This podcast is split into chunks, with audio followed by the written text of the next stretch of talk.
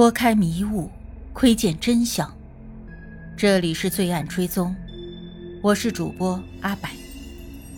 凶案或许离奇残忍，但作案的动机往往代表了人性的欲望。追踪真实罪恶，重返凶案现场。让我们开始今天的案件吧。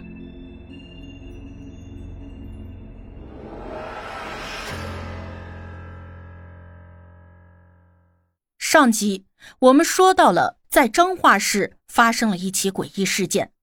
这桩事件啊，让张文通更加的笃定是邱清燕杀了陈经理。那究竟是什么事情呢？在二零零六年夏日的某个中午，台湾省著名的神棍律师张庭珍和朋友去田中镇爬山，路过了赤水旗森林公园的步道时，突然就感觉到了寒气逼人。这个张庭珍是什么人呢？他呢，毕业于台大法律系，是个职业律师。因为一次车祸死里逃生以后，就开始迷信神灵，但是也确实利用所谓的通灵术，帮助警方破过了几起大案。出于职业敏感，他认为这里一定有冤魂，于是啊，决定抽空找人问个清楚。在两个星期以后。张庭珍和另外一个朋友相约去喝咖啡，正巧呢就碰到了田中分局刑事组的组长曹慧生，就把自己的经历说了出来。听完了他的描述，曹慧生把2002年发现无名焦尸一事和盘托出。这件事情啊，让张庭珍来了兴致。没多久，他就找上了一档灵异节目，想要当着观众的面给女尸招魂。当时，张庭珍带着摄制组到了彰化殡仪馆之后，先是用制教的方式问了女尸许多问题，包括：你是被人谋杀的吗？你是被你丈夫杀死的吗？凶手是否不止一个？等等。得到的答案都是肯定的。他又继续问：你有几个孩子？回答三个。他又再问：你叫什么名字呀？家住哪里？回答说：“我不能说，因为我还不想申冤。我的孩子还没有成年，我已经死了。如果爸爸也被抓了，他们要怎么办？”眼看啊，问不出他的真实身份，最终这具无名女尸又被推回了冰柜。不久之后，还被葬在了田中镇的示范公墓。这档灵异节目呢，在台湾非常的火爆。一经播出啊，就引发了巨大的轰动。尽管他们没能问出女尸的具体身份，但是几个月以后，看到节目的张文通却激动异常。第二天，张文通就把情况汇报给了台中市刑侦队。结合他之前掌握的情况以及这档节目的内容，再加之陈经理已经失踪多年，同事们终于相信。陈经理啊，已经被人谋杀，且赤水旗森林公园的无名女尸肯定就是他。没多久，一个秘密调查小组便在台中市第二分局成立了。不过很遗憾，狡猾的邱清燕早就有了防备，不论调查组怎么更换线人，试图混进工厂，都被他一一识破。张文通找来了邱清燕的债主李某，以催债的方式。进入了工厂打探消息，也是无疾而终。原来呢，这个李某和第一位线人一样，自称进入工厂之后就觉得非常的阴森恐怖，去了一次就不愿意再去了。那么事实上究竟是真的如此，还是他的心理作用，这个就不得而知了。台湾人嘛，本来就迷信，一听到有冤情，就容易自己吓自己。在张文通看来，想要通过线人的方式套出证据或者是证词，已经是不可能了。他就想办法离间邱清燕和赖惠慈夫妻二人的关系，让他们双方互咬。二零零九年的三月，他联合电视台以及台电公司，以搜查是否有偷电情况为由，进入了工厂，果然发现他们有偷电的行为。接着。台电公司就开出了七十多万新台币的巨额罚单。这招啊非常有效，因为夫妻俩根本就不会经营工厂，效益是连年下降。罚单开出来以后啊，经济紧张的他们就爆发了激烈的争吵。尽管当时没有人提到陈经理失踪一事，可是几天以后，委屈的赖惠慈就哭着对邱淑婷说：“你想要知道你妈妈的下落，问你爸爸就可以了呀。”有了这番证词，邱淑婷坚信一定就是父亲杀了母亲，所以每次邱清燕过来看望三个姐弟时，她都故意把父亲灌醉，接着就开始套问母亲的下落。邱清燕也确实承认陈经理已经死亡，甚至还会描述案发的经过，比如焚尸、用棍棒打等等。只不过邱淑婷继续逼问是不是他杀死了陈经理的时候，邱清燕都回答：“不是我做的，我也来不及阻止。”探员们很为难，因为醉酒状态下的话是不能作为呈堂证供的。何况邱清燕还说不是自己杀的，难道凶手是赖惠慈？是他雇佣了杀手杀了情敌，而邱清燕只是负责将人约出来的帮凶？可是为什么赖惠慈会主动的说那句话呢？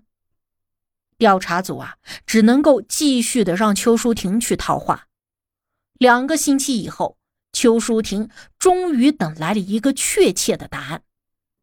二零零九年的四月下旬，邱淑婷向父亲摊牌，直言他已经知道就是父亲杀了母亲，希望他能够看在三姐弟的份上去自首，以告慰母亲，并且他还威胁，声称两个弟弟以及自己的丈夫也知道了这件事情，除非将大家都杀了，否则。就会有人去警局揭发他。或许啊是自知在劫难逃，又或许是良心发现，当然也有可能只是为了拖延时间。总之，眼看着女儿如此的决绝，邱清燕终于承认是自己杀了陈经理。不过她说现在还不能去自首，因为工厂还有许多的事情都没有处理好。她还想等小外孙过完了周岁再伏法，因为大女儿邱淑婷是在零七年结婚并且有了孩子的，而这个时候小孩就刚好差两个月满周岁。其实自从陈经理失踪以后呢，邱清燕就对三姐弟变得关心了起来，不仅是隔三差五的去看望几个人，还常常亲自下厨给孩子们做饭。所以听到这个话以后，邱淑婷就妥协了。但是十几天之后，发生了一件事情，彻底的激怒了邱淑婷，并且让他决定提前的告发邱清燕。在二零零九年五月八日的中午十二点三十分，赖惠慈和前夫所生的两个孩子赖珍芳、赖庆红。两个姐弟突然来到了邱淑婷的家中，上门找茬。在争执中，赖庆红不仅嘲讽陈经理是个被男人抛弃、没人要的破鞋，更暗示陈经理已经死了，就是邱清燕和自己的母亲赖慧慈杀的。而赖慧慈参与谋杀了陈经理，还将这种丧尽天良的事情告诉了自己的儿女，甚至。他的儿女还恬不知耻地侮辱陈经理，这让邱淑婷如何能够接受呢？在盛怒之下，邱淑婷掏出了手机，告诉张文通：“我知道杀我妈的凶手了。”紧接着又拨通了太平分局和邱清燕的电话。半个小时过去了，太平分局的警员迟迟不见踪影，反倒是邱清燕载着赖慧慈先赶了过来。无奈的邱淑婷只能够再次拨打了张文通的电话。十分钟以后，张文通驱车抵达了邱淑婷的住所，他当即指控邱清燕、赖慧慈与五金厂员工时年二十三岁的张玉成和二十二岁的苏玉凯他们四个人合伙杀了陈经理。原来呀，邱清燕和赖慧慈赶来之后，为了稳住邱淑婷，拖延自首的时间，所以坦白了一部分的罪行。但是邱清燕之后在法庭上又不承认自己的这番坦白。紧接着呢，张文通就载上了邱淑婷、赖惠慈一同前往台中市的第二分局，而邱清燕则自己骑着机车跟了过去。等到四个人都进入了警局，大批的探员又兵分三路，分别前往邱清燕住所捉拿赖贞芳、赖庆红两姐弟。以及张玉成和苏玉凯，这桩泯灭人性的焚尸案也终于在此被揭开了盖子。由于担心夫妻俩会抵赖，张文通和侦查员决定暂时不审问邱清燕和赖惠慈，而是先从张玉成、苏玉凯以及赖氏姐弟入手。他们相信，作为帮凶和知情者的四人，更容易被突破心理防线。果不其然啊！面对审讯，张玉成和苏玉凯很快就坦白了协助夫妻二人杀害陈经理的犯罪事实。之后，探员把这个情况转告了邱清燕，张文通还向他保证会照顾好邱淑婷三姐弟。五月九日的中午，邱清燕坦白了罪行，不过他却把主谋推给了赖惠慈。接着。